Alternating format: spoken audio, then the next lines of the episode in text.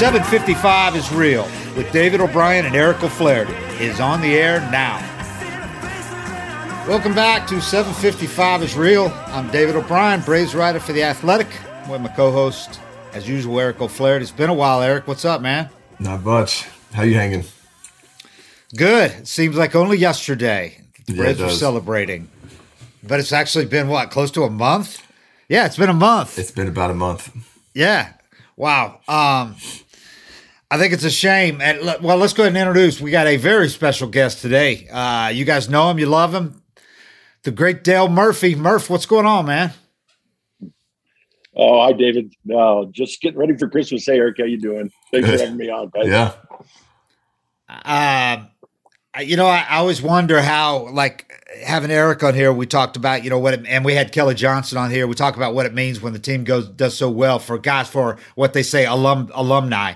And I can imagine for a guy who is so identified with a team, what it must have been like for you to see the Braves march to the World Series after all these years to win it all again. Wow, I mean, where do you start with this year? What a yeah! I think a number of people on on social media have, have said if there there was ever going to be a, a movie made, uh, yeah, this this would be a this would be a great one. It was it was storybook, uh, and I think a lot of us uh, alumni my age, you know, had a connection with with Brian and Ronnie Snitker. Yeah. So, so that you know, it, it just was. Uh, he's easy to. it, it is an easy team to pull for, and uh, great personalities. Uh, just everything clicked. Got hot at the right moment. But I, I think my like my connection really is is Brian Snitker. I mean, it was just you know, he's he's just so fun. Uh, I remember when it was just uh, it was uh, oh, it's when I threw out the first pitch actually in the in the Dodgers series. But uh, you know, I go over there and security, as, as you guys know, is like unreal. Yeah. And they're going, "Hey, Murph, we're just warning you. You can't go in the dugout. You, no one is allowed in the dugout. So, you know, they're going to cut. The coaches will come up and say hi to you." I said, "Hey, yeah, no problem." So I'm just sitting there saying hi to the coaches, and and Snit goes, "Hey, is that your son Jake and his wife over there?" And I think he's met Jake, you know, a couple times. I I go, "Yeah, that's Jake." They they were just over, uh, you know, by the box seats, and and uh, Jake goes, Jake goes, you know, Brian Snitker came over to talk to us, and he just, I he said, Jake said I was getting kind of uncomfortable because I I figured there's something he must be have to go do. He just yeah, yeah, he spends yeah. he spent so much time he spent yeah. so much time with us, and uh, it was just so nice a little gesture like that, Brian Snitker, But you know, he has that personality that endears you to him. The guys love to play for him. That's that's the kind of personality you need to lead through the ups and downs. Is is uh, and he he's got it. So you know, we go back so so many years. If you were in the Braves organization, I mean, Bob Horner texted me he goes, "This is this is unreal, man. I'm going crazy." So, you know that that that that was a fun connection for sure. Yeah, that was that example you set you cited of Snit. That's that's the way he is because there'll be times well we'll be waiting for him a post game interview or you know whenever we're we're going to get him, and he'll be five ten minutes late because he's doing something like that. He thinks nothing of. He will not pull himself away from someone if it's someone he knows and someone he, he, you know the personal thing to him is so much more important than anything else. And he won't be rude and say tell somebody you know or shorten a conversation to get over to an interview with us or whatever. So you know he's got his priorities straight. You know yeah, the, the human relationships is is most important to him. And that's why he's well, so good. yeah. that's why he's so yeah, good running I, the team. Yeah it is. And and you know i get to speak a lot and it's just so applicable uh, or applicable. How do you say that? I always say that wrong. Uh, I think uh, it's both. I think it's both ways yeah, are used. It's your choice. Okay, I like applicable, okay. but uh, either applicable. Works. Either apply. Either applies. okay. no matter what you're doing, work, family, professional baseball, you know, when whatever group you're part of, uh, you know, helping motivate people is is about your relationship with people. It's not about the money they people are making uh, certainly that's a motivation, but ultimately, the the best uh, you know uh, motivator is a relationship between your leader And, yeah, uh, for sure. You know, and and Eric, you you played for for good ones. Uh, I, I don't know if you played. I hate to say bad ones because they're, you know, if they're major league managers, they're good. Less good ones. They're, they're, yeah, but there's just some guys you click with. I click every, you know, everybody kind of clicks with Snit, Bobby Cox. I clicked with Joe Torre, and uh, and he went on to, you know, uh, be a, a, a great manager and leader. I, I just gotta share this one story. I've been I've been sharing it a lot. Is uh, Tyler Matzek said we just go to you know he puts our he puts his trust in us, putting us out there day, and we just try to go out there and earn that trust. And uh, you know because midway through the season, everybody was taking a lot of heat. Yeah, and and and snits just keep putting them out there, putting them out there. You know, and uh, never and point fingers. Right, and they just gelled and uh, that's what kept them kept them together. You know, is Snit is is the personality and the the ability as a leader to to keep a team cohesive during really tough times.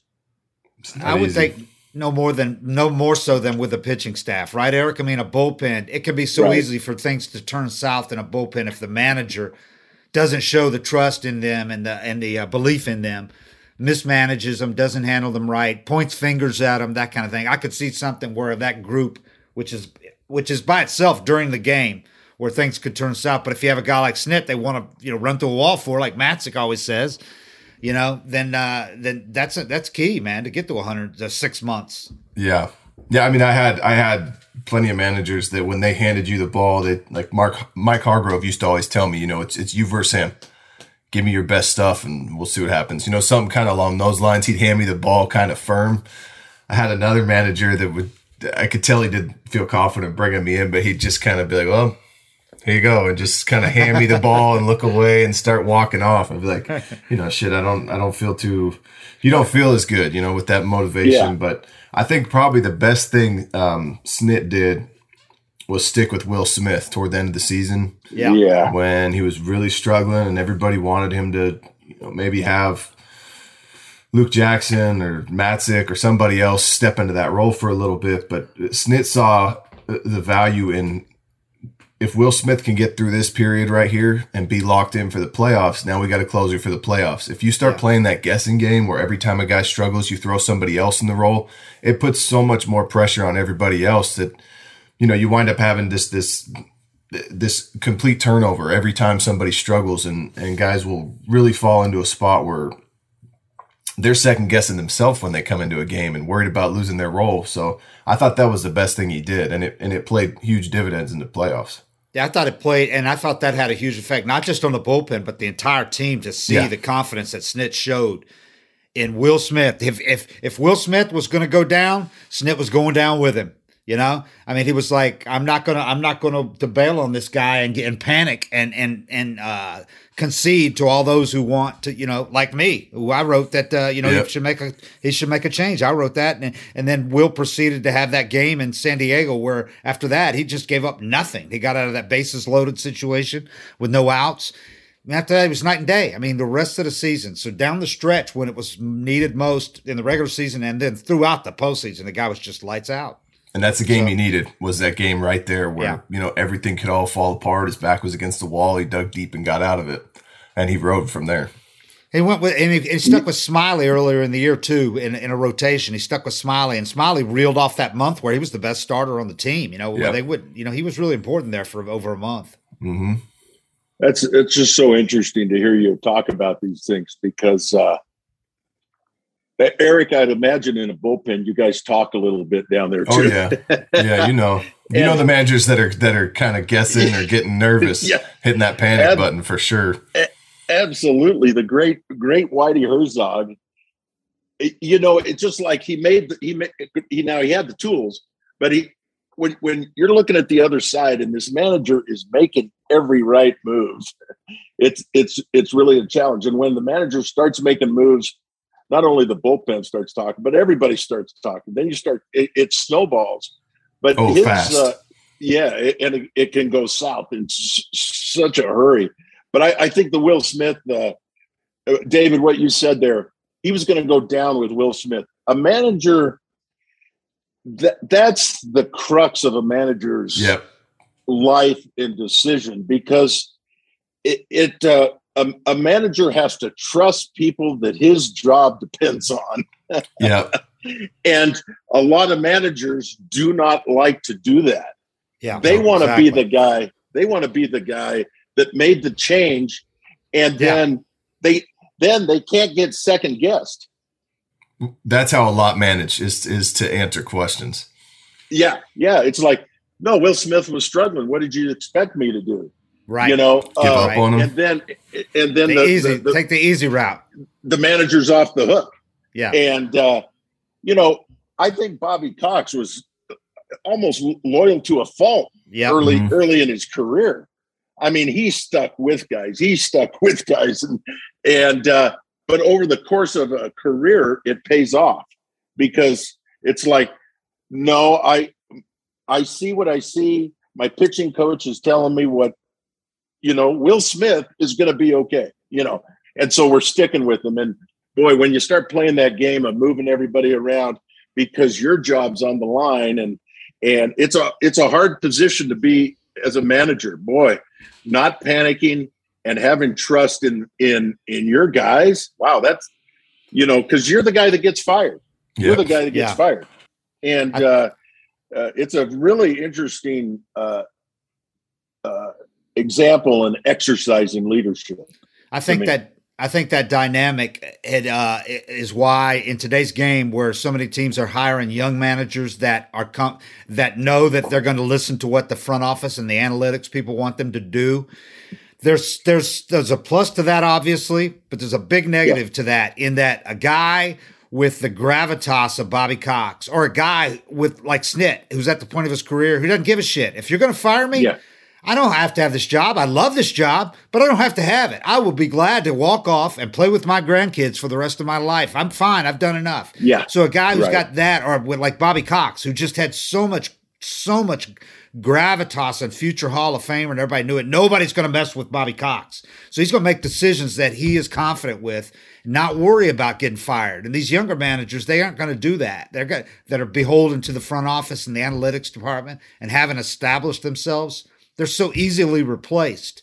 And players can see players see everything. So players obviously see that. When they got a manager who's going to make the decision that he's that he believes in, he's not going to worry about, you know, getting fired or, or passing blame or pointing fingers or, you know, what Right. you were talking about. It- it, it- it it's it, it's uh yeah it's easy to follow the numbers and then you uh bo- the bottom line is uh you you have an out right. you know? Yeah. it's like no i you know i did this and that's what the front office wanted me to do and you know everything's cool so you're right blending blending analytics and personal relationships uh what motivates athletes uh and again like eric said it, it can go south so quick So fast. Yeah. As So soon as you make a move and point at the to the Mets. front office as the reason you made that move, you take a guy out of a game, make a pitching Yeah. change, do a lineup change, and as soon as you just point up top and say that's what they want me to do, you lose the whole clubhouse that day. Yeah, yeah, it's it happens quick. It's crazy, but that's that's the nature of the people. Forget they watch them play and it looks easy, Yeah. and you forget there's so much It's human hard. emotion. yeah, I mean, you're on the. I I felt, uh, you know, I played with Bob Horner, who all, never seemed to be in a slump.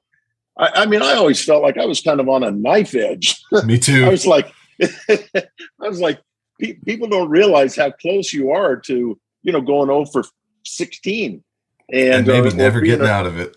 Yeah, and you're like, man, we're human beings, and boy, that relationship is is comforting, is motivating. If you know, if I go over 12, you know, Snit's going to stick with me. You know, Yep. it's not. It's it's it's a really interesting thing to watch, and especially this year when you know when it works out. It doesn't always work out, but boy, it did this year, and it pays dividends uh, when those relationships. And I always say you don't have to take guys out to dinner every night. That's not No. what we're talking Right. about.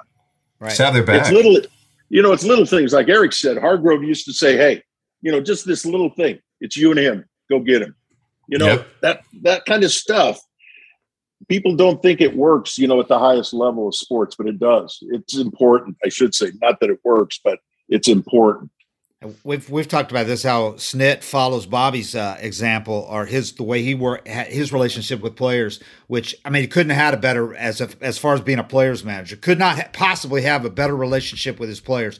Yet he's not one of those managers that goes through the clubhouse every day, shaking their hands, talking to them. Right he delegates and he had he keeps the distance from his players when it comes to that and he doesn't he's not over he doesn't feel like he's right. with them and all that snit doesn't do that either he's never in the clubhouse he goes you'll almost never see me in the clubhouse yeah. that's their place you know so he keeps that proper distance yet has that great relationship and respect to the players I never yeah. saw him in the clubhouse. I don't think I can remember a single time, even when he was a third base coach. Uh huh. Really?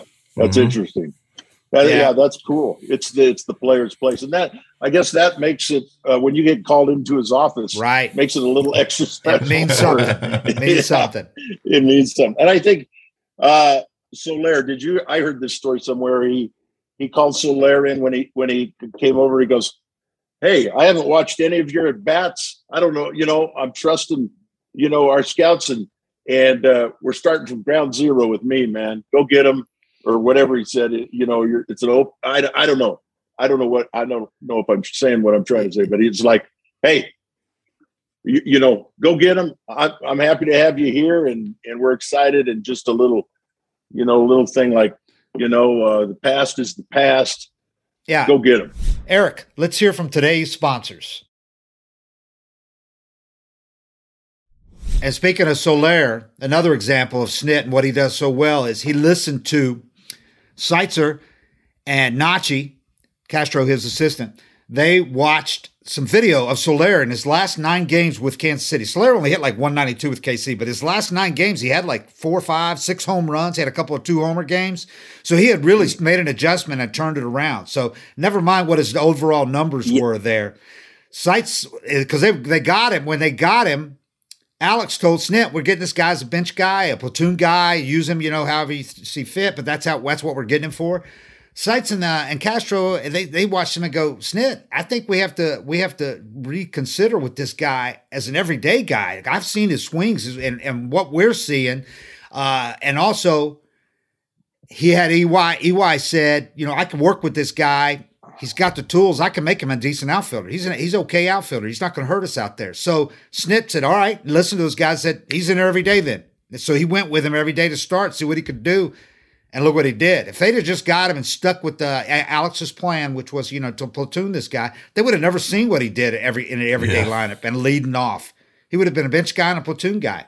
And what does he end up being? A World Series MVP. Yeah.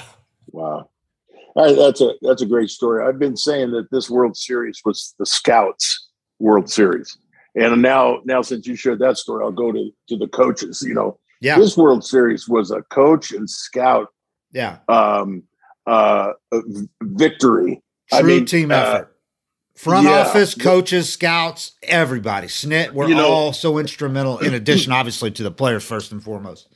Yeah, and when and when you you you get a relationship with your coaches to the point where you're trusting them because because that's their job uh, and then you trust your scouts you trust your coaches. And bobby cox used to say look i i remember him saying I, I when they bring a guy up from aaa it's my whole organization is telling me he's ready. I'm yeah. not going to give up in on him in 10 days. Right. You know right. this is the major leagues. But to snit here a positive scouting report about Soler, and then instead of being nervous, like, oh, you right. know, do I want to control this? It's like let these people do their jobs, trust them, and it's a it's a marvelous thing to watch. It doesn't guarantee you success, but it increases your odds. That's what you want. You just want to, yeah. you know, you want to increase your odds of winning games, and it worked. And that's how it's supposed to work. It's it's a great great year in so many ways, not only the personal individual performances on the field, but boy, you're right, David. What a whole organizational effort. I mean, this was a classic example. We we we've, we talk about chemistry all the much. People probably get tired yeah. of us talking about team chemistry, but this this year was the epitome of what team yeah. chemistry can mean yeah. for a team because I mean, the Braves, what they do? They go in, they beat the Brewers. They were not favored to beat the Brewers. Everybody picked the Brewers. They certainly were not favored to pick the Dodgers. I was one of the few people that even picked them, and that's only because I saw this team every day. But nationally, yeah. nobody picked the Braves to beat the Dodgers. Maybe Buster Olney did. That's it. They beat yeah. a 106 win Dodger team that had just beaten a 107 win Giants team. Here, the Braves win 88 games. But people that had watched them down the stretch knew those last two months. This was night and day team. It all came together, and this team was playing as well or better than anybody when it, when it got to the postseason. And that's the whole key: being on the same page and playing, clicking when the postseason starts. And they were. I mean, this was a this was a triumph over. Uh, this was a triumph of team chemistry, guys really loving each other and playing for each other, and willing to give up the individual stats and all these guys that were in free agent walk years that they picked up, they could have been pissed for not playing every day down the stretch. Those four outfielders they got, guy like Joc Pederson, yeah. they could have been malcontents or being mopes.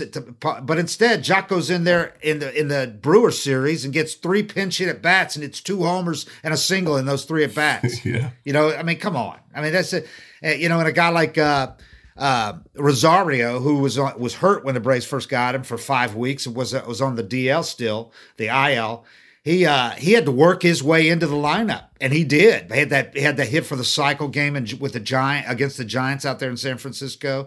But he had to he had to work his way into the lineup. But he didn't complain or say, "Look, I, I, I shouldn't have to work my way into the lineup. I should be playing over some of these guys." So it was just one after another guy who who who kind of gave up the individual uh, accolades and didn't worry about that, and it paid off in the end with you know Soler being a World Series MVP, Rosario the NLCS MVP. Pederson, the two pinch hit homers in a in a Brewer series, would have been the yeah. NLDS MVP if they had one. If they had one, it was crazy, man. I mean, just the the guys that Alex added and how they fit into a clubhouse that welcomed them and embraced them more than than any other clubhouse might have. I mean, they they made these guys feel comfortable from day one. You know, yeah. How Heredia made Soler feel. Soler said, "I'm an introvert. I don't really talk to guys." And I would have been, you know, I would have been so uncomfortable in the clubhouse for that first month or so if if I didn't have Heredia, a fellow Cuban who's the ultimate extrovert, who from day one took him around and introduced him to everybody. And, and Soler said, "I felt comfortable from day one." So he goes out and just rakes from the from the get go, you know, which he would have. Yeah. He, he wouldn't have been a contributor probably at all you know, if, if he had felt, you know, withdrawn and in the corner the whole time when he got here. That's awesome. I, I think this would be a better movie than Moneyball. It'd be a good one. And you tie I mean, in the Snitker story and all that, yeah, you know? And the Snit because look, Moneyball. And a guy like Wash, a guy like Wash, yeah, yeah. what he meant to this team, what he's yeah, done for guys yeah. like Ozzie. Absolutely. Moneyball, look, it was the pitching staff. you know? Yeah, yeah, exactly. hey, that hardly hey, got any. you know. That hardly got any kind of credit in that movie. You know, the pitching yeah. staff was was killing it, man. Those three you know, starters. I think, I think Huddy, Huddy had something like eight no decisions. Yeah, that year. You know, going into the eighth and ninth every game and getting no decision. The point is that this this team uh, is chock full of personalities and stories and and uh, you know human drama or whatever you want to call it. I just think it's so compelling, uh, and I think uh, you know this is why we're never going to forget this one as Braves fans. This just was, uh, you know, or, or, or members of the Braves, you know, franchise or whatever you want to call us. Uh, I'm a fan and an alumnus, but it, it's just, isn't that it, weird? Isn't that a weird spot to be in? Where you're kind of don't yeah. know whether to call yourself a fan or really what, yeah. what when you people are. Congratulate you, Eric's talking yeah. about when people congratulate him for the Braves winning. well, I do. No, I'm, I'm, getting stuff all the time. Uh, I, uh, yeah. Hey, nice going. Congratulations. I'm like, I just say thank you. yes. Way to go, like, man. Yeah, thanks. Yeah, I did my part out here in Utah. I did my part. And helped build yeah. this. Uh, helped build in the early 2010s. yeah, yeah, but it's it's cool, and uh, yeah, this is going to be one to for the ages. It really is. Which brings us to trying to repeat. nobody's been able to do it since the Yankees. Nobody's done it this century, man. Because and I think that underscores how hard it is to win a championship. And no, and and, and, and I think in baseball more than any other sport, Oh, how hard absolutely. it is. Because one or two guys can't turn it around like they can in basketball. You can't get LeBron and he signs a couple of his buddies, gets a couple of his buddies to come over and sign, Yeah. and you guys can win the NBA championship. You can't do that in baseball. It's got to all Yeah. come together and you got to ride for six months and hope it all is healthy and coming together at the right time. I mean, it's tough, man. And uh, you got 29 other teams. About 20 of them are trying to do the same thing. Absolutely. And after you do it like they did it, those 20 say, we can do that. Yes, You know, exactly. We, they won 88 games. You know, we just got to get into the playoffs. But the NFL, take the quarterback position, Tom Brady. right. I right. mean, it, it's such a impactful and controlling force. Yeah. Whereas you you do need 25 guys, and uh, and it is well, it, it it's going to be tough to repeat. But I'll tell you, the Eastern Division, I still think is up for grabs. So, uh, yeah. you Yeah, know, look, uh, we'll, look at we'll the Mets see. This year. Talking about chemistry. Look at the Mets this year, man. I mean, they led that division for over half the season, and look where they were at the end. And I think that was a case of the the opposite as what the Braves had. That vibe the Braves had, that chemistry, Absolutely. that how they the Braves never had a big losing streak. They never felt like things could fall apart. You know. When they would lose three or four in a row, they'd snap out of it, and and and they always stayed there right below 500 until they took off, knowing that they could go on a run, and eventually they did. The Mets obviously didn't have that because they were in first place, and once things went south, they just really went south, and they just fell apart Yeah. down the stretch. Yeah, it, and like like you know, we said earlier, it, it's weird how quick it can go. It- Yeah. it's just like in two weeks, you know, the Mets were out of it. I mean, Well, that's where that leadership comes in. Right. know, so you got to have somebody come into that clubhouse and, and calm everybody down.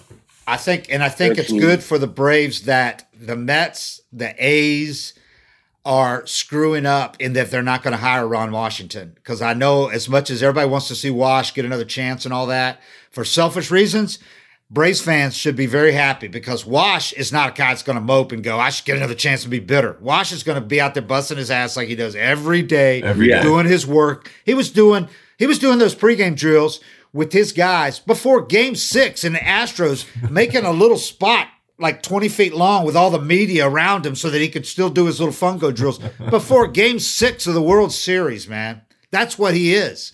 So by the A's and the Mets going with the guy that's com- they're, they're comfortable with the analytics and the front office, you know, and a guy that maybe doesn't have some baggage like Wash has, or he's not up, you know, closer to 70 than he is to 50 or closer to 70 than he is to 60 for that matter. They're screwing up, but it's going to pay off for the Braves because this guy is huge for the Braves as part of that coaching staff and that whole motivating force that they have. It looks like they're going to have Wash back. And I mean, if you're going to try to repeat, that would have been Wash would have been as hard to replace as anybody other than say Freddie Freeman, you know? That's a good. That's an interesting point. People don't understand uh, coaches' roles and and the value of coaches that take their job. At, oh man, I'll tell you one thing.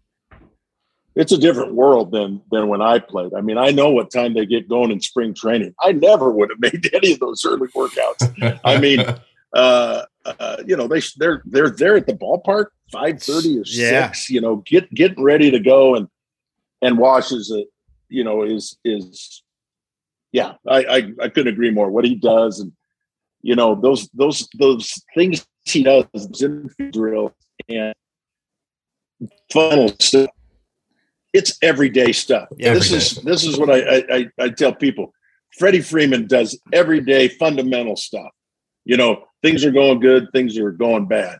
I Yeah. mean, eh, but your coaches have to have to put in that time behind the scenes and not get a lot of credit. And again, it, it show to what Wash does with his players shows that he loves his players. Yeah. You know, it's not Yeah. so much. it- it- you know, they need work on their fundamentals. Everybody Right, does right, right. but it's like no i want you to be the best you can be so i'm going to sacrifice my time Right. and i'm going to be there you know at noon we're getting ready to to go so He's there great. every day. The- Yeah. I saw uh, Marcus Semien said the other day. I, I actually watched this whole thing kind of unfold because I was with I was with Oakland when Semien got called up and was going to play shortstop, and he was a disaster at shortstop. And they knew he could hit, but he was just you know booting balls, throwing balls away. And they hired Ron Washington almost specifically to work with him, and he had Marcus working his ass off day in, day out. It was almost like it was a running joke in the clubhouse. Anytime you saw Semien without Ron Washington by him or talking to him or working with him. Um, but Semien went on and, and turned himself into a really good defensive infielder. And then he signed that deal with the Rangers the other day. And he said that Ron Washington was the most influential baseball man in his life. Mm-hmm. So, wow. I mean, that that's just one guy. And what's his name? Gave uh, Wash a Gold Glove in Oakland for turning him into a, a, a gold. Chavez. Chavez gave Wash yeah. one of his Gold really? Gloves. Yeah, yeah. yeah. Wow, that's and so it's cool. every day. And if you see that's Ozzie, so cool. if Ozzie Albies wins a Gold Glove, it will not surprise me at all if he gives it to Wash because he gives Wash wow. so much credit for what he's done. But I think what Murph said is so that's important. Cool. It's not just that he's making them better fielders, which he is, but it's more. I think more importantly, it's showing them how much he loves them, and and yeah. being out there every day can be 100 degrees in Atlanta, dripping humidity, and he's out there. This guy's on yeah. pushing 70.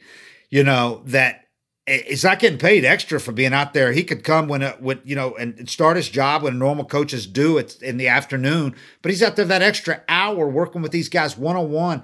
Hell, he's out there for for 10 minutes working with this ball boy that he's just taken under his wing. There's a ball boy that plays like local local high school ball, and he's out there with this ball boy every day. After yeah. the other guys have all doing it, and everybody's going inside to eat, you know, after batting practice, he'll give that ball boy ten minutes every day hitting fungos to him, getting paid absolutely nothing, getting no he credit for, for that at all, just because he wants to see it. This black kid, this young kid, he wants to see him get make get be the best he can be. So he's out there working with him every day, man. It's well, a lot, of, a lot of people a lot of people would say, well, isn't that what coaches do? No, no. no. See, some every, sleeping on the couch before yeah, the game. Not every coach does that, and they are not paid well for what they do. Coaches aren't. Oh boy. Managers wow. pay, getting decent pay now. Managers get paid well. Coaches still are way down, with a few exceptions. Oh my gosh, coaches! If you broke it down in the hours they work, it's not a lucrative job by any stretch of the imagination. No, no, no, no. And, and, and, they are talking yeah. about being hired to be fired, hitting and pitching coaches. There is no yeah. there is no job security in those jobs. It don't matter how big your name is as a hitting coach. I mean, how many guys have we seen be the flavor of the day? You know, the yeah. way they teach hitting, they're the flavor of the day for a year or two, and then they're gone, and you're like, whatever happened to? I mean, that's just nature of the business, which is yeah. what Seitz is, shows you how good Seitz is and the relationship yeah, he builds that, that, he's that's done it that true. long.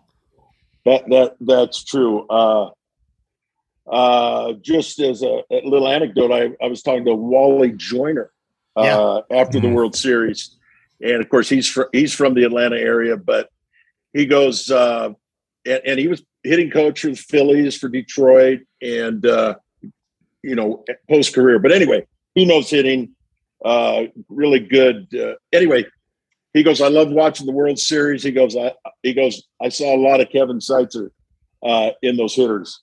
He goes, I know mm-hmm. Seitz really well. I think uh, I think going back to I don't know where Wally played, maybe Kansas City with him, but he goes, mm-hmm. he was really happy for for Seitz and and he could see he could see the impact, you know, on on guys. So that was cool. That that's another part of the season that will go uh will be forgotten by anybody that wasn't close to the team was what Seitz went through. This is a guy that had a hip replacement surgery in the middle of the season. His hip went. Oh yeah, his hip started bar- barking like a, two months into the season to where he could not walk, and one day it went out. Uh, they were on the road in, in Miami or Houston, and they had to bring they had to bring an ambulance. They had to take him out on a stretcher to have emergency hip replacement surgery after oh, he had well, he had the surgery. He had the surgery, Mr. road trip, had the surgery, Mr. road trip, was back in the dugout the next homestand way sooner than he should have been, right? But then they went on a road trip and the hip locked up. It it it, it had the, the the replaced hip, the ball had come out of the socket locked up. He said, I've never been in any kind of pain like that in my life. I told my wife, if I ever have that happen again, shoot me because I can't go through it again. He was like three hours. He was screaming. They had to bring an ambulance, take him to the hospital to have an emergency to work that thing back in. They had to put him on, uh, you know, deaden it and put it back in. This was in the middle of the season. Oh my! I, I, I, am telling, I'm telling you, David. Look, David, you're the writer. You have you ever written a screenplay? I mean, there's there's so much going on. Yeah. In this in this thing, it's just I I had not heard that, and that's yeah. That's unreal. That's yeah, unreal. he was he was walking so bad for about a week before the surgery that he was limping off to look like he'd been shot. I mean, he couldn't hardly walk, and he finally had the hip replaced during the road trip. Wow and then had to have it redone or you know had to get that thing back in place when it popped out. Guys, let's take a quick break and then we'll finish up the show. Getting back to trying to repeat. Obviously, a big part of this is going to be Freddie Freeman. Murph, are you as surprised as we all are that Freddie wasn't re signed last spring, you know, before we even got to spring training last offseason. If not during the offseason, I thought they would have got it done during spring training like they used to do with Chipper. You know, Chipper never entered a season in the last year of his contract. They always made sure that he was re signed. Really? Every time. Yeah, he never entered a season without a new contract.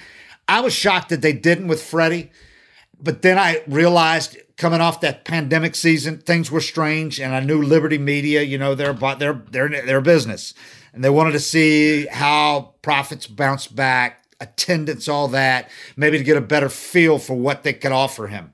Okay. So that's their excuse for the first quarter, second quarter. They see the earnings that go through the roof. I mean, this team's making money now. We know that hand over fist. The battery came back. It's thriving. It's going great. Gangbusters. So the second and third quarter, they're making money at the levels or higher than they did in 19 before the pandemic. The attendance is the second highest in baseball this year behind the Dodgers.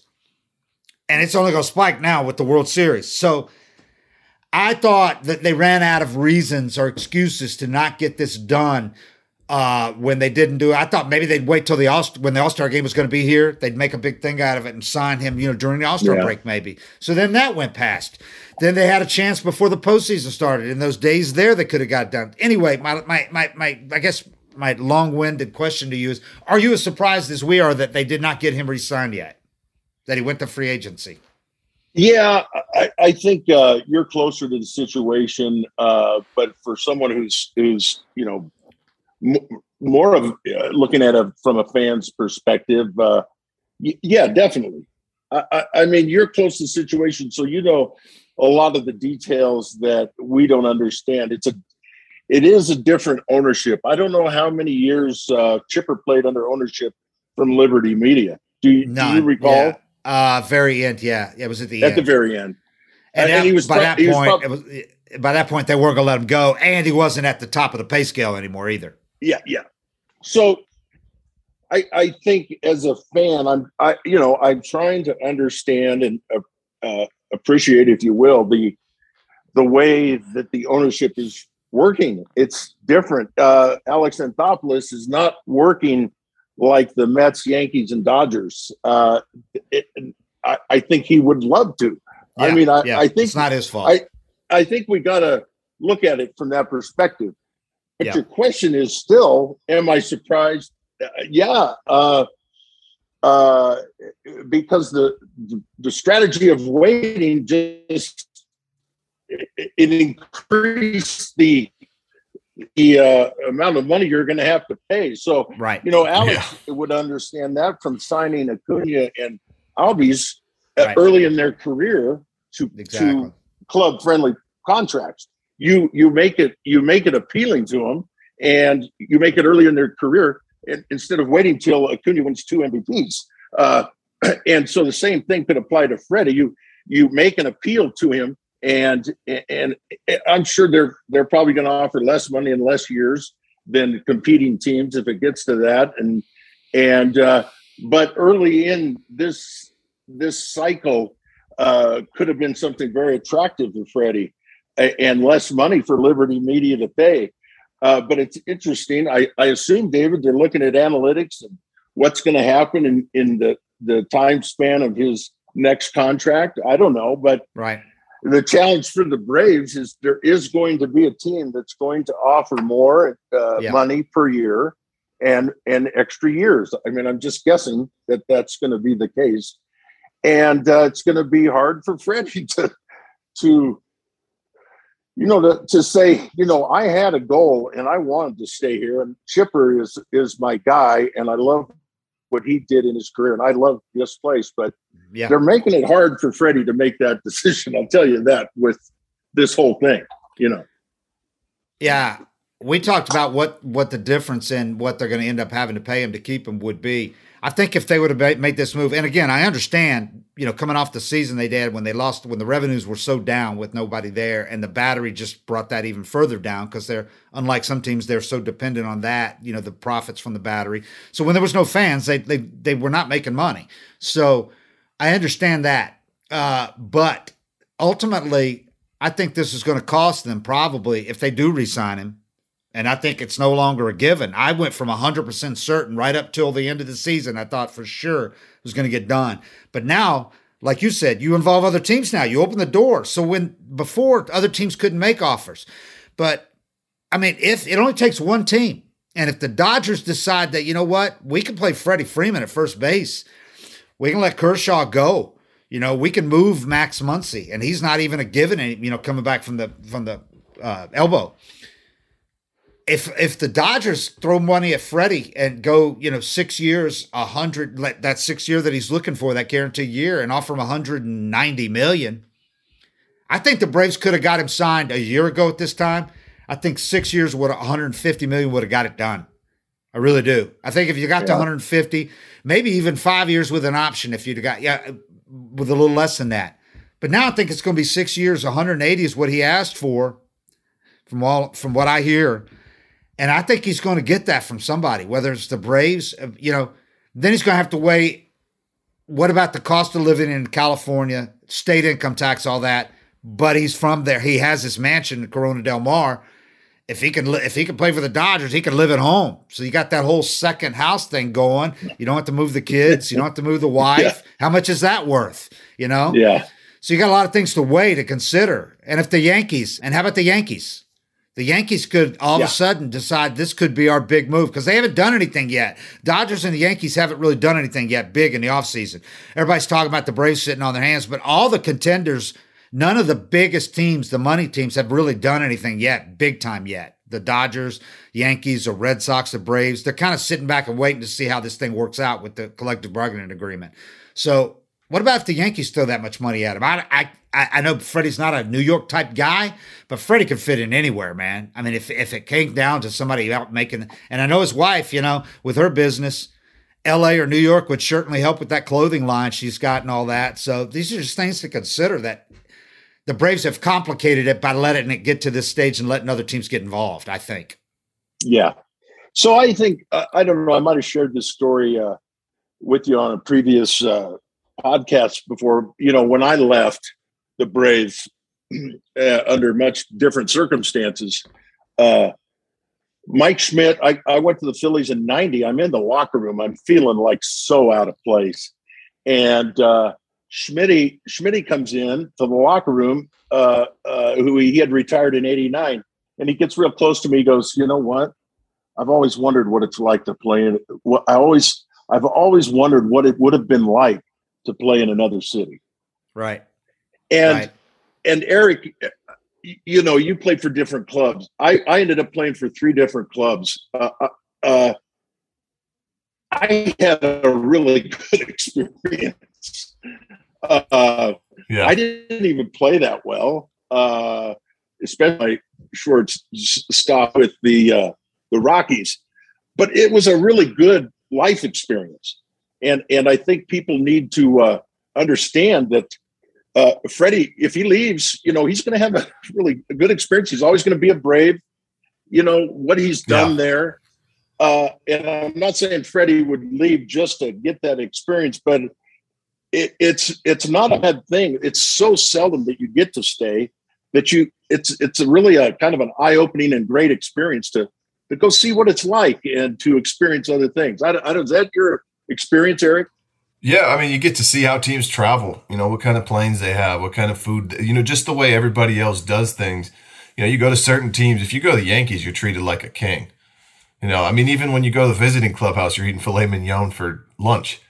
You know, and it's every every organization uh, they have different ways that the fans treat you, all these different things. But you know, for me that that stuff wasn't wasn't huge. But I think you know, in Freddie's case, it, when you're when you're trying to sign an extension or, or negotiating with just one team, you're guessing at what you're worth. Now he mm-hmm. gets to go and find out what he's worth. You know, what is somebody yeah. willing to pay for me? So if it's like the Braves are at 150, another team comes in at 190. Yeah. You know, 40 million is, yeah. I mean, that's a big gap of, of this is what I'm worth and this is what they're willing to pay me versus initially you're just kind of guessing, you know, at the discount you're taking to stay. Right. And now he's going to know exactly what that discount is. So I think that, t- that, that puts things in a tough spot and it's your last contract too, probably your last big contract. Yeah. The way this, the way the sport is skewing younger and younger. Yep. Chances of Freddie getting another big contract at 38 years old are about zero. You know, he's going to be playing a one or two year deals at that point. Yeah. It's not like Acuna. You know, people feel bad for Acuna. You know, people that he got a 100 million guaranteed. But, yeah, and then he blew out his ACL. Right, right, right. So he got that security. We and people are still saying that about Albies and Acuna, how the Braves should feel bad for the contracts they gave him. Even after we saw Soroka tear his Achilles for the second time, Soroka would have jumped at a chance. And looking back to get a yeah. hundred million dollars guaranteed, 50, 20, not yes, 30, 10. yes. So Ozzie yeah. and Acuna are taken care of, and their families are taken care of, and the next generation too. Anyway, long story, but Freddie, Freddie is uh, not going to be like Acuna. When Acuna's contract is up, he's still going to probably get another really big one. He's yep. going to still be probably an mm. elite player, top 10 player, if not top five, and get one more huge contract. Same thing for Albies, probably get another big one. Freddie's not going to. So Freddie's got to look at it as this is my chance, my last really big yeah. payday. And, you know, as as much as he wants to be here, and I know as much as the Braves have said they want him here, and I know they want him here, everybody loves him here, but money talks, man. And if they don't sign him up, and they're waiting and they're nickel and diamond. And I don't mean to be, you know, to demean what they're doing because maybe that sixth year is that important to him. But I don't think with Freddie Freeman, you can let a sixth year guarantee be the deciding factor. I mean, come on. What are the chances that between his fifth and sixth year, his performance is really going to decline? That that sixth year makes that big a difference. With the DH in the NL, you're going to tell me this guy won't be able to hit at age 38? Come on. He's always going to hit. He's going to be a great hitter at 38, I think. I think. I mean, it's hard to predict, but Chipper Jones won a batting title at what, 36, 37? You know? Freddie, D- Dell, do you think, we've talked about this, do you think uh, Freddie's got the kind of body that's going to be able to maintain being a great hitter for a long time with this simple type swing he has and all that? And the way he's not a real muscle bound guy that's, you know, it's all leverage. On, yeah. To me, he seems the yeah. perfect type guy that's going to be able to maintain you know, he hasn't shown signs of breaking down at all. He still he played 162 games this year, 160. Yeah, absolutely. Uh, and he plays first base, which is right. not a, a like high, high like Fred yeah. did. Yeah. So, like Eric said, he's always going to be able to hit. Can I just throw something in here that I thought was one of the most remarkable things I've ever seen from Freddie? Uh, his seven straight strikeouts. How about that? I, I am yeah. telling you, that could have put a lot of people. Uh, I don't even know how to say it, but in a postseason, in a postseason, his ability and credit Seitzer again, and, and uh, the uh, and Freddie, but that could have caused a lot of panic. yeah, and a, I mean, seven straight strikeouts. And you remember what he did? He went to L.A. as I recall, and got a few hits to left field. Yeah, and uh, just came back. But it, it's that knife edge that people don't realize that, man, that could have gone fast. Yeah. I, anyway, I just wanted to throw that in. That was a remarkable mental achievement to me and really shows Freddie's ability uh, uh, to know what he's doing and know his swing yeah. and not panic because that would have put a, a, younger player that would have put a younger player into a panic mode. But yeah. getting back to Here's the other thing: his defense at first. Yeah, um, yeah. I, I, don't know. Go I don't know who they're. You know, it's he's so tall. He's so good. I don't know, David. You saw him play every day. Uh, uh, how many errors did he save? How many runs did he save? I Can't measure it. You know, tack on another 20, 25. to his RBIs. I right. mean, he turns a double play. He turns a double play uh, very well. Uh, I mean, he just is. Uh, he, he's, and I've always said we didn't really get good back in the early '80s till we got Chris Chambliss, a really good first baseman, and uh, you know, it, it's going to be a big hole to fill if if he does indeed leave. But uh, it's it's going to be fascinating to watch. Yeah, Eric's talked about how when Andrelton was here, you know, the best shortstop any of us have ever seen defensively. At least Eric right. and I've said that. How many throws Andrelton could make because he had a cannon for an arm, and as long as he got it to Freddie, whether it was one hop or a foot over his head, Freddie's going to catch it. Yeah, he saved right. he saves some errors there, but other guys do that all the time. Dansby does that. Good, just the, the confidence it gives you, you know, right. to, to know you don't have to be perfect. Austin Riley, there, you know? he saves yeah. him some errors. Um, and then his presence in the lineup. Imagine the lineup yeah. taking Freddie out of the three hole or the two hole where he was sometimes this year. What that's going to do to those guys around him. Austin Riley, the season he would have had if Freddie's not in that lineup. Austin Riley had a career year, breakthrough type year. Does he do that without Freddie in the lineup? Guys, teams still were aiming to stop Freddie, first of all especially after Acuna got hurt. Freddie was the focus right. for other teams, the other teams' pitching staffs to stop Fred. Don't let Freddie beat you. So these other guys beat him as a result. You know, a, a part a partial byproduct of that. Guys like Austin Riley, Ozzie, Dansby on some days. You know, when when they're focused so hard on stopping Freddie, other guys were killing him.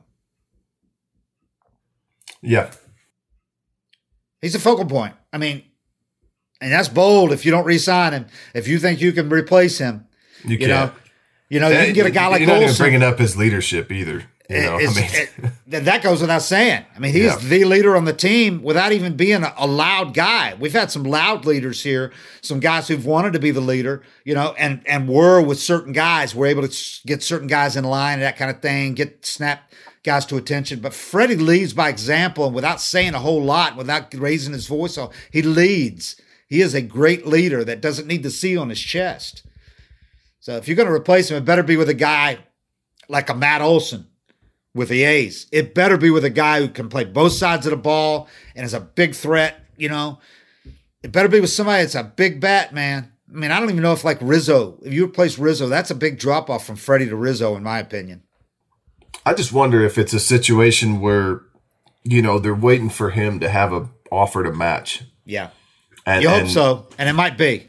And and they need to say, you know, he might have told him, which I don't know why if he would do that, because if I was in his position, I'd, I'd, definitely be frustrated that it got to this point.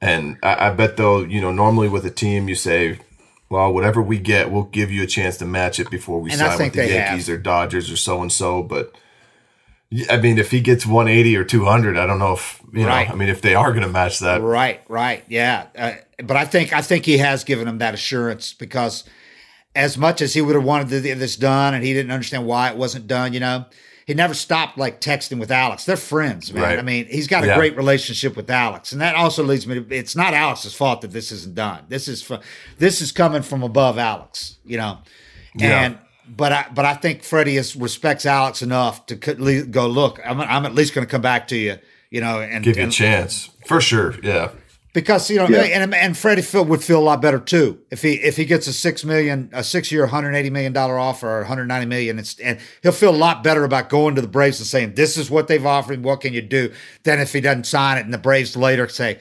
We never had a chance to match it. We would have matched that, you know. So he won't. I think he'll be smart to, uh, and I think he will do that. We'll see. I still feel I, think, uh, I still feel better than 50 50s back, but I'm not confident as I was before. I still think they get they get it done ultimately. Um, yeah. But well, I think uh, just from preparing the fans for the possibility you know, for, to me, if I was Freddie, I'd be like, okay, I've been here. What what has he been there? 10 years? 10, 11 12, years? 12, 11, and then it's changed. September call up okay. and 11 full seasons. Okay. I've won an MVP. You know, I've, I've been the guy. Uh, we just won the World Series. I hit a home run my last at bat. uh, uh, I love this place. You know, I love this city, and I'm, it, you know, and if I go into the Hall of Fame, I'm wearing an Atlanta Brave hat. They they gave me a chance to play, but uh, uh, there there's there's there's probably a part of him that's saying, I've kind Yeah. of I, I've kind of done. I, I love this organization, but I've done what I can do, and uh, I'm not. You know, we just won the World Series. It's not like we're going to. I want to. I want to help this team win a World Series. They just did that. Yeah. Yeah. So in And that so respect, just they finished the job. The rebuilding is done. They've reached the ultimate. right. Mike and closed I'm the just- whole book on the thing and be look. He'll never have to if he left. He'd never have to look back at Atlanta with a single negative thought. He can Right, close right. it and it's just all beauty there. He can always come back. Exactly. Yeah, I see what you're saying. Yeah, I mean, just the psychology of it in his mind. Uh, Yeah. I, I don't know how to describe it except that there's there's thinking of what keeps him there is Right. th- there may not be as much as everybody thinks there is. Right. Does that make sense? Right. Yeah. May, there may not be as much as there would have been if they would have got to the World Series this year and lost after getting so close to the World Series the year before.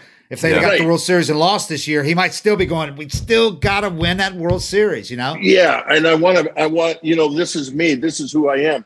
Well, he's he's going to be. He is now. He's going to always be associated with the Braves. yeah People will look at him, going to be retired. no matter where he goes, he's not going to be looked at as a Dodger, and he's not Right. going to say that as in himself, and, unless he goes back to alumni games at Dodger Stadium, which Yeah. you know I go to Philly once in a while, and I feel like an ex uh, an ex Philly, but most of the time I don't. I I'm a Right. Brave, and uh, and Freddie has even more depth to his braveness than anybody. They he's he won an MVP. They won a World Series. He had a home run in his last at bat. They're great in the community.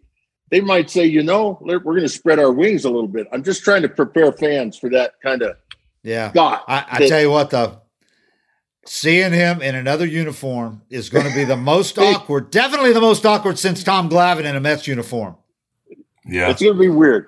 But it's going to be weird. more like if you can imagine Chipper Jones, say, in a I Met know. or, or in a Yankee or Dodger uniform. Can you even imagine Chipper in a Oh. Dodger uniform? You can't Yeah. imagine it.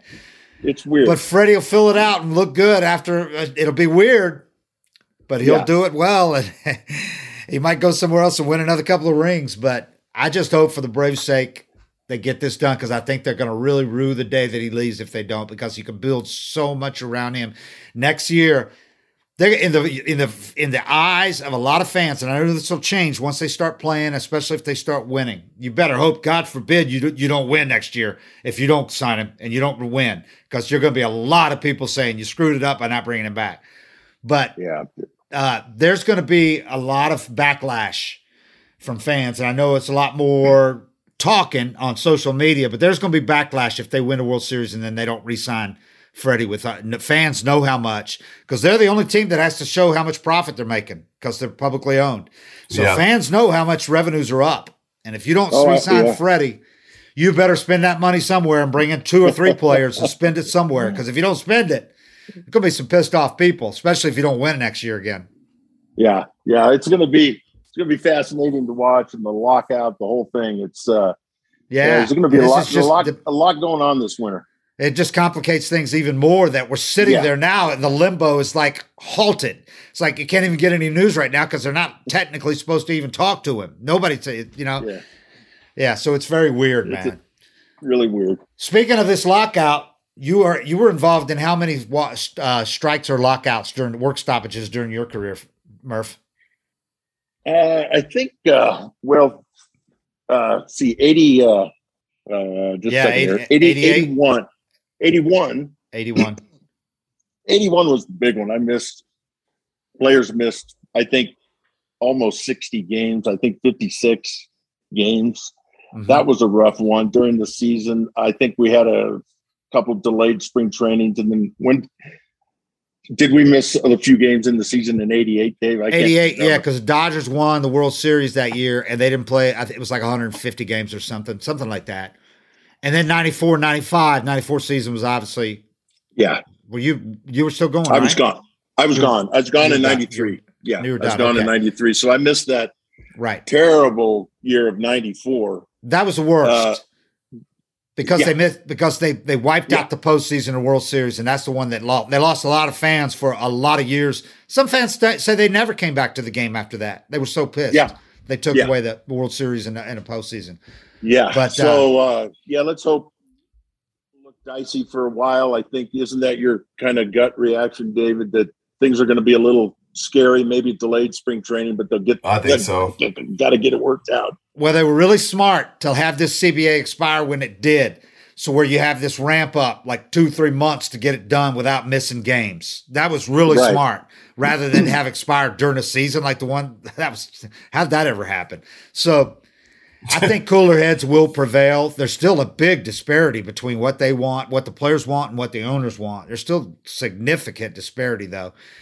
And you got a feeling the way they do things, they won't even start really negotiating until we get closer to a deadline, unfortunately. I could see spring right. training starting late, but yep. you you guys know, couldn't you get by with pitchers are the only ones, and I think they would tell the pitchers start doing, start getting your arms in shape even before camp. But couldn't we get by sure. with three weeks of spring training and play the regular start season on time?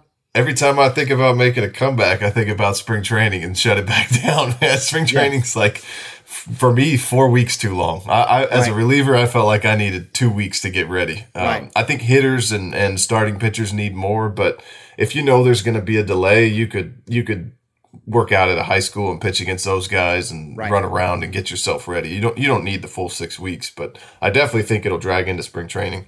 I think like it'd be like during the pandemic when several of the players got together at a local high school and they they had comp- competitive at bats, you know, or they uh, not competitive, yeah. but they had they were facing big league hitters. I think you'll have some agents like Boras will get a lot of his clients together who live in Southern California, and he's also got an office in Florida. We'll get them more, or he's got a training facility in Florida and a training facility in Southern Cal.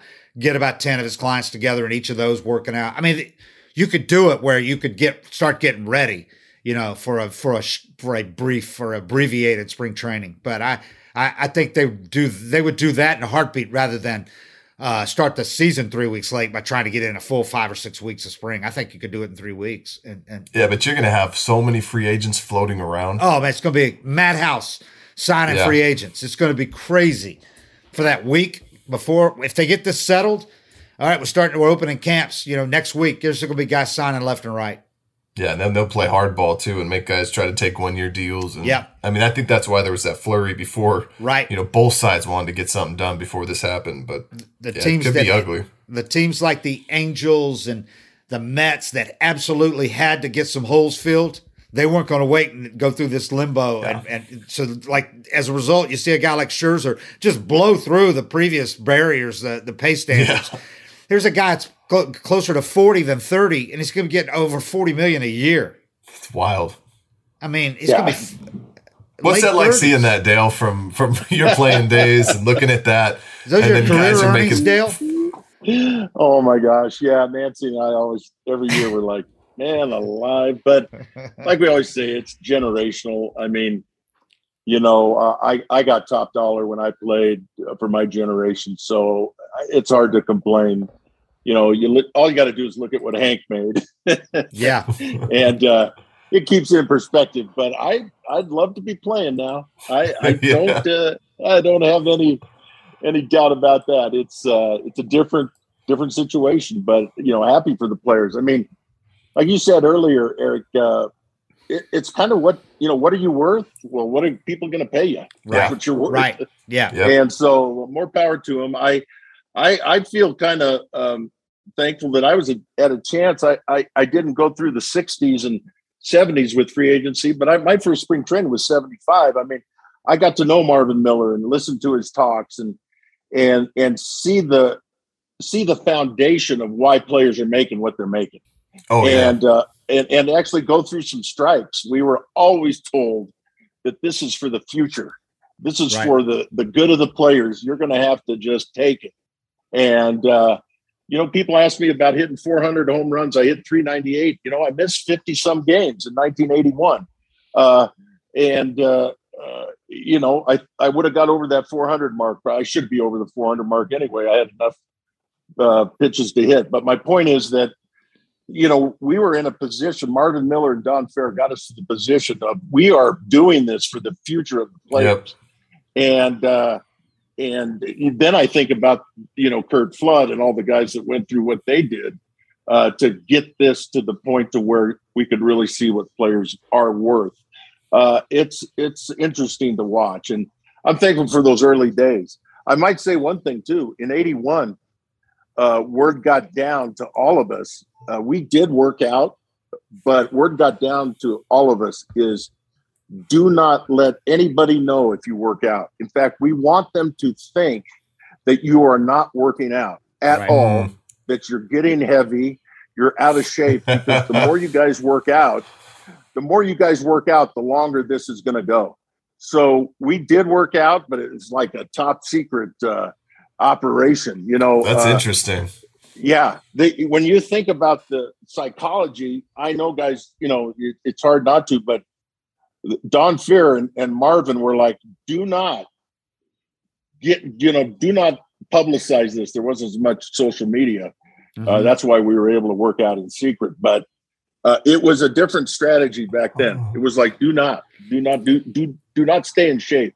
Well, I like that though, because if you're sitting here thinking you know, maybe Acuna's going to put on 60 pounds if we right. don't get this thing going, yeah, you know, no, I mean, it, you could have some prized pieces that that really get out of shape and yeah, well, yeah. you gotta and you gotta stay together as a group too. You can't say, "What are we doing? Right? we can't get this workout. All I want to do is play." And the killer for the players is when players start going, "Hey, we're making enough money." yeah.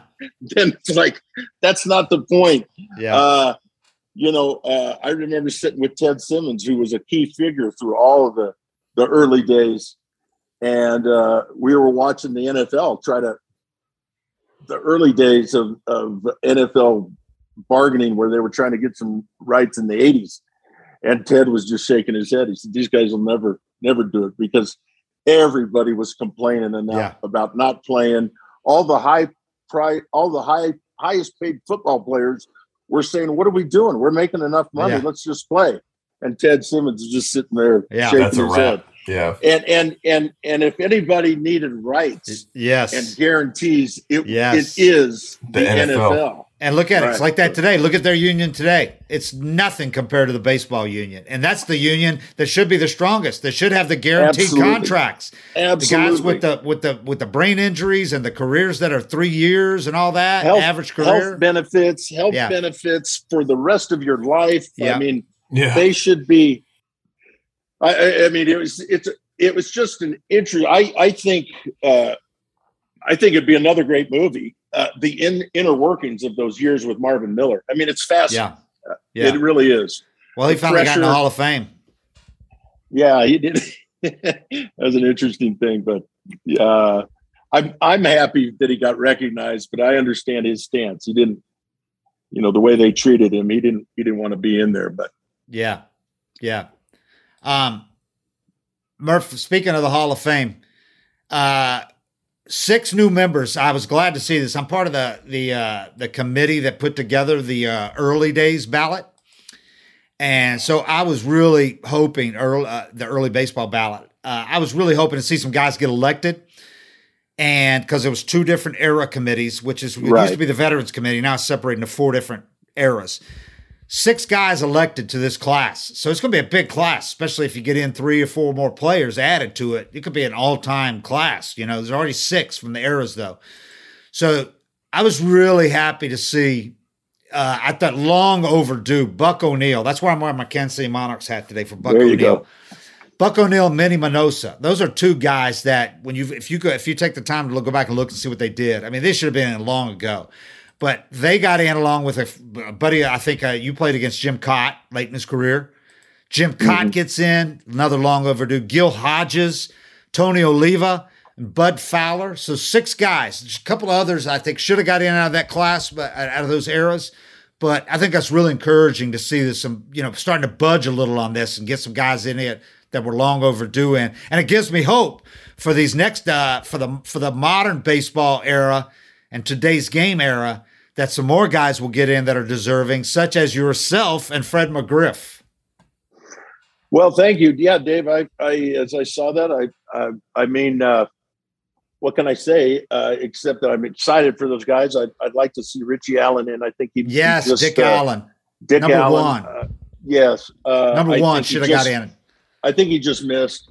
Uh, Yeah, I one vote. Looks, looks good for him in the future. So, yeah, I, I mean, uh, it, it's a it's a fascinating process again to watch to see how the Hall of Fame people say, "Hey, you know, uh, what do you think?" And I I always say, I'm thankful the Hall of Fame did what they did. This has really given a lot of people a different perspective on our careers. Yeah. Uh, and it, I said, "Hey, I I I'm not a first ballot Hall of Famer. I knew that, but I still got a shot." So uh, I'm thankful uh, that they're doing it this way, and we'll see. I think I'm up in two years. I Yeah. I think. Uh. Of course, you you got to get on the ballot, which is is part of it, and then.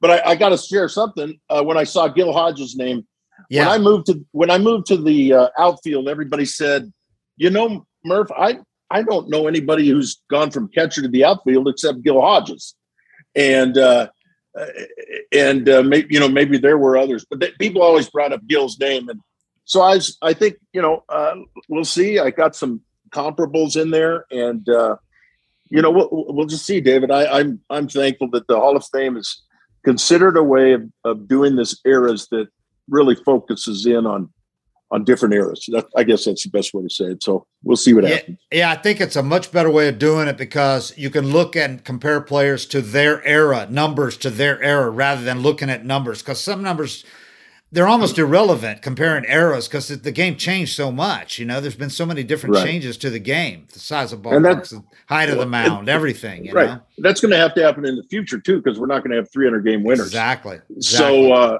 uh, you know, you can't compare uh, past 300 game winners to dominant pitchers like a Degrom.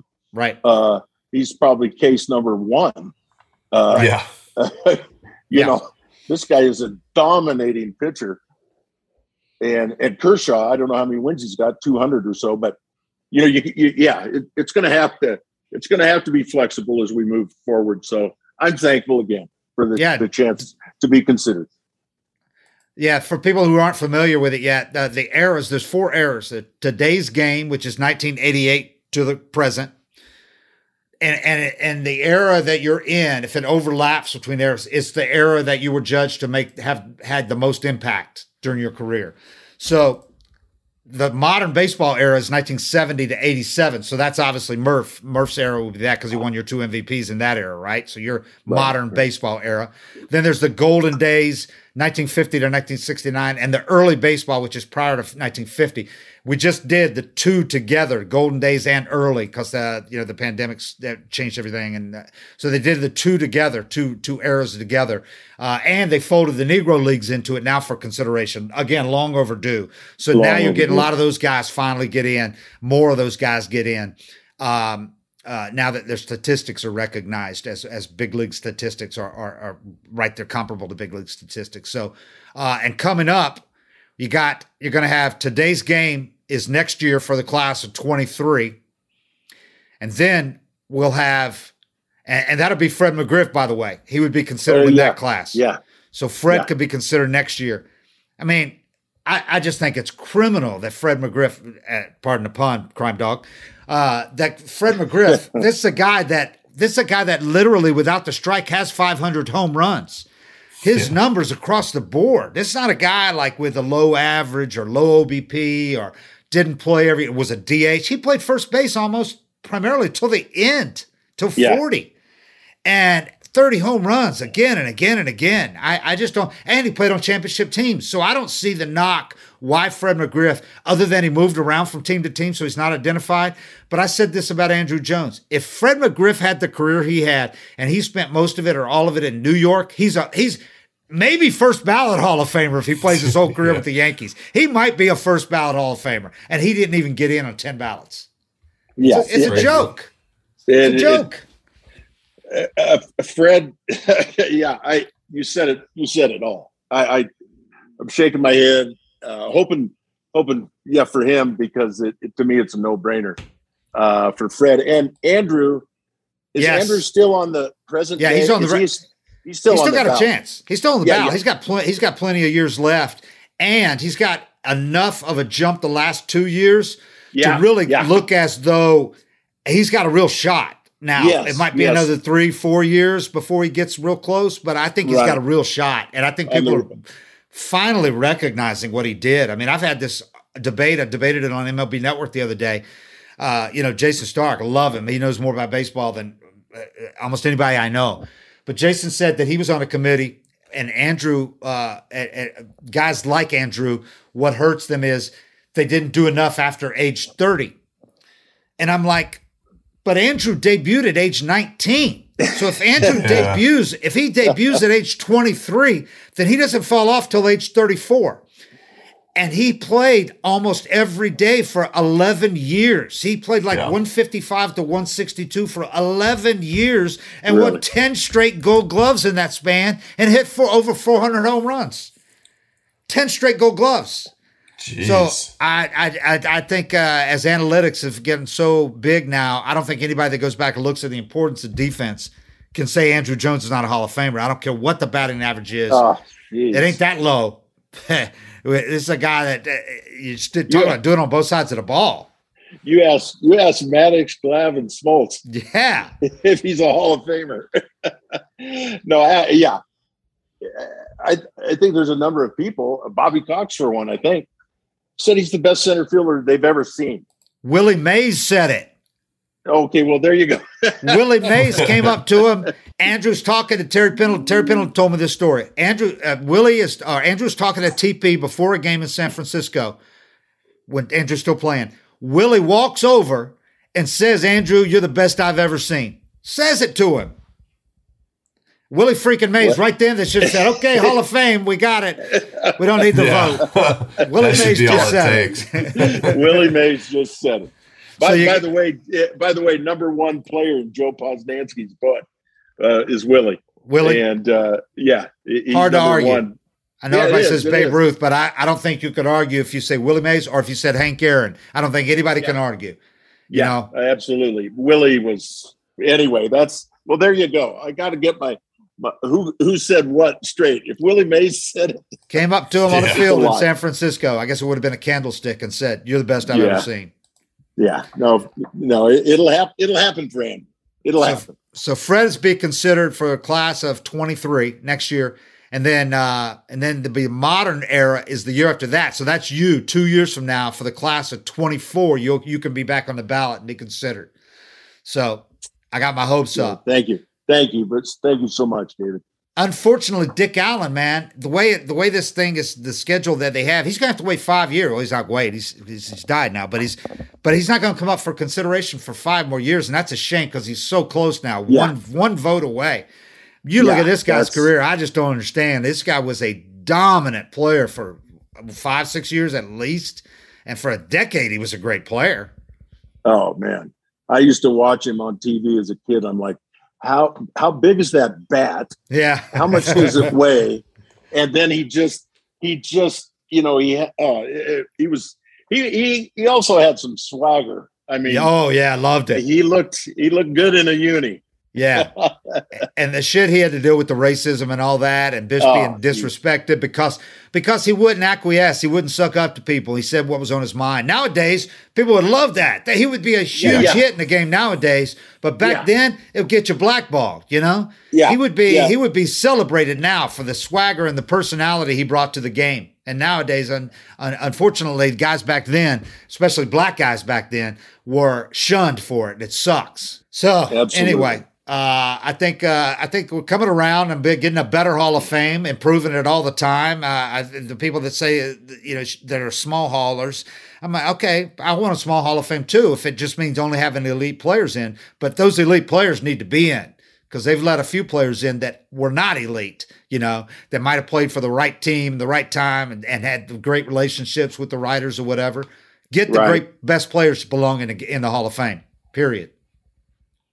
Right, and, and uh, again, it's it's uh, this era committee was well thought out. I mean, it obviously gives me another chance, so I like it. But it is it's it's it's it's it's uh, uh, just to see what's happening with the old timers, the old Yeah. the golden era, and uh, before that, and and the Negro leagues. I mean, Yeah. it's about time. I Right. mean, it's way way overdue. He's an icon there in Kansas City. But around baseball, yeah. there's never been a better ambassador for the game beyond what yeah. he did on the field. So I, I, think it's great that they're finally recognizing these guys and getting guys in that uh, that some some insist were as good as any as any big leaguers ever. It's, you know the new, the best Negro yeah, League oh, players. so, absolutely, absolutely. So it's cool. It's cool what they're doing. It's cool the improvements we're seeing in, in the game. So uh, and and and just speaking to it, how important is it? Uh, uh, you hate seeing these guys get voted in after they're dead and gone and and you know I can't appreciate it because man what it would have done for buck o'neil to see it to be able to be able to see it happen you know it would have just been so cool to see him because he gave that speech when he when he introduced some the first Negro League Hall of Famers that were inducted. He gave that speech, that memorable yeah. speech where he had the crowd singing at Cooperstown. Yeah. So to see him go in, man, you, you want to see guys go in while they're alive, man. Don't let it be like Dick Allen and have go in after they're dead. You know, it's just so much more important. Ron Santo, you know. Yeah, uh, yeah. I I texted I texted Nance. I said, "Hey, you know, it's kind of interesting to see who goes into the Hall of Fame. Uh, you know, they're dead, but I, I, I got a shot. And, and I, I, said, Nancy, I, I might have to die, Nance. Uh, before and she says, well, well, don't do that. You know, it was, it was kind of funny. And it, it, it is, I, I, it is sad. it's good and they're honoring him, but I can agree with you more uh, to, to to work this out. Uh, you know, uh, while the guys are living, and uh, let them celebrate. Hey Murph, last thing before we go, um, because I've seen this come up a few times about uh, uh, when they when they talk about Freddie Freeman might not get re-signed and and somebody said, you know, Schuerholz wouldn't let that happen. Oh, Schuerholz is the guy who traded Murphy. Well, he didn't trade you. Bobby Cox did. Yeah. But yeah. for the record, could you explain to people why you didn't really get screwed at all? You don't view it as you got screwed. You thought it was time to when you did get traded, right? You agreed with it at the time. Yeah. Is that am I am I correct uh, there? Right. In in a nutshell, exactly. It was uh it was 1990. We were struggling, and I had been struggling my last couple years before then, I mean, 87, I had a good year, 88, 89, and going into 90. So I was going to be a free agent in 91. And so I told Bobby, who was GM and manager at the time, I just went into his office and said, Bobby, Nancy and I, we've, we've decided it, it's just time. I've been here. I've had a great experience, uh, but I'm going to be a free agent next year. I said, but if there's a trade, uh, you know, if you want to explore a trade, I'll, I'll certainly consider it. And so, yes, I was I was looking at David just to reemphasize. I was looking at being a free agent at 34 with not having two previous good years to when the Phillies said we'll take Murph and sign him to an extension of a year right. Or no a, a couple years. So I was like, no, it Please. worked out. I was like, I, I, don't want to go on the free agent market. The Phillies right. have just extended me and they want me and they they think I got something left. And uh, so, no, it worked out well because I was looking at, at that decision as who knows what I would have got. I, I, but the Phillies were like, "We'll take Murph. We're going to extend uh, extend his contract. I think two years." And I was like, "Dang!" After the years I've had in 88, 89, and at my age, yeah, I'm gonna I'm gonna jump at this. So, uh, no, it did work out well, but it is a little confusing because all the Braves fans saw Braves trade Murphy. And I, I have to explain it. I thought I explained it back then, but people just are passionate and they yeah. they they don't understand it just wasn't the ability to go behind the scenes and explain right. to everybody. Right. Uh, so that's what social happened. media. So, no, it worked you out. Said it in a post social media yeah, post now if it happened. It, it, worked out for me. No, no yeah. question about it. It was uh, you, you know, it, it, it, was good. But yeah, the, uh, so again, getting back to the Freddie situation, I think Freddie's in a situation where he's he's going to look good no matter what happens. I mean, yeah, that, that that not that you worry about that too much, but you do kind of worry about your legacy and things how how how things are handled professionally. That's yeah, you want to do it right, and uh, uh, but uh, the Braves never mistreated me in any way or threw me into Philadelphia that was a decision of mine and Nancy's. Yeah. And and again, to reiterate, I had a great experience in Philadelphia. It's a great place to play. I didn't play that well, but it is a it's a passionate sports town, and I had a good experience. And and Freddie, for the people out there, I hate when I see people turn. They see Freddie is asking for six years and 180 million. The Braves offered five years and 135. Well, if Freddie's going to hold out for the but biggest money, then let him go. We can replace him. That that sucks because Freddie is the last guy. Freddie said was more open about wanting to stay than I've ever seen any player be open true. about. And he was saying That's it more true. than a year ago. He was saying, I want to resign here. Hopefully he'll get it. And I really think if the Braves had made him a fair offer a year ago, he would have signed for a lot less than he can get now. A lot less than he can get now from another Yeah. team. So, and when you start negotiations, well, of course you're going to start at six years and 180 million. When you look at what other players are making now, Yeah. Freddie's Yeah. still in the Yeah. prime of his career. He's just the MVP last year. You know, uh, uh, 30 million a year is is fair for Freddie what he is. So even if even if and even if he doesn't get that, that's where you're going to start negotiations. You're not going to start at 150. You know, Yeah, so, so, but, but I, I hate seeing anybody speak poorly about Freddie because he's the last guy to, to hold the Braves to the grindstone and, and squeeze every last dollar out of them that he could. It's not, it's not him. And, Yeah. and, you know he's he's he's the one that took all the risks this year, playing without a contract, without a uh, you know going to free agency. He could have blown his ACL his uh, ACL out like Acuna did. Then where's Freddie sitting right now? You know, Yeah. or his or his Achilles? You know, uh, Yeah. So he's the one. I- he's the only one that took him the risk this year, not the team. I, I couldn't agree with you more. And he's played under a pretty pretty friendly contract his whole career. So, uh, right. It was a very fair contract when they gave it to him. He Right. outperformed it like crazy the last four or five years. right, Yep. right. So yeah, Anyway. I, I I mean it's gonna. Uh, I, I, I, I I I can't wait to see how it plays out. It's really interesting to Yeah. me. It really is because I love Freddie, I love the Braves, and uh, this is one of those situations. It's going to be fascinating to watch because Yeah. uh, it, it it's just going to be interesting. And uh, but I think we can all agree that both sides are, you know, good people, and they're not going to Yeah. be underhanded. It's no one's trying to make o- Yeah. over on anybody. It's it is business. Uh, it's it's big, big, big business. and, and, and Alex, I think I, I think people, I think most people understand too. This isn't Alex saying I'm not going to give Right. Freddie a dime more. Alex is a good dude who's doing what Right. he can with the budget that he has, and he's trying to look Yeah. at it as I still have Yeah. to do this, this, and this. If they sign Freddie, it's going to push the budget up around 170. And you still got some other needs that you have to fill. Not a lot, but you got some. So yeah, he's got to be smart about it and he's got to look down the line too you know uh, uh, you know because Right. there's no idea he has no idea what his budget's going to be eight years six years from now Yeah. so uh, he's working within what he's given so i don't blame him at all uh, a lot I easier to blame be a lot easier to be a GM uh, in other cities. That oh are, yeah like the dodgers Yeah. like his buddies Yeah. with the dodgers knowing that Yeah. you're always going to be at the very top of the payroll Right, 250 and by in another five years be 350 probably so Yeah. yeah it's easier. yeah Yeah. All right. Hey, Murph, man, it was great having you. Thank you so much for giving us the time you did. And uh, hopefully, we're talking about you in the Hall of Fame a couple Oh, years from now, you. man.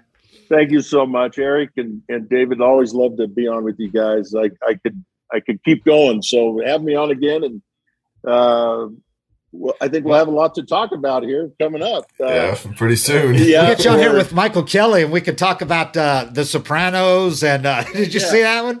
He Yeah. was great, man. Yeah, I, w- and I It was was, a different one. Michael. We didn't hook up during the uh, during the playoffs, but he says, "Hey, I'm here.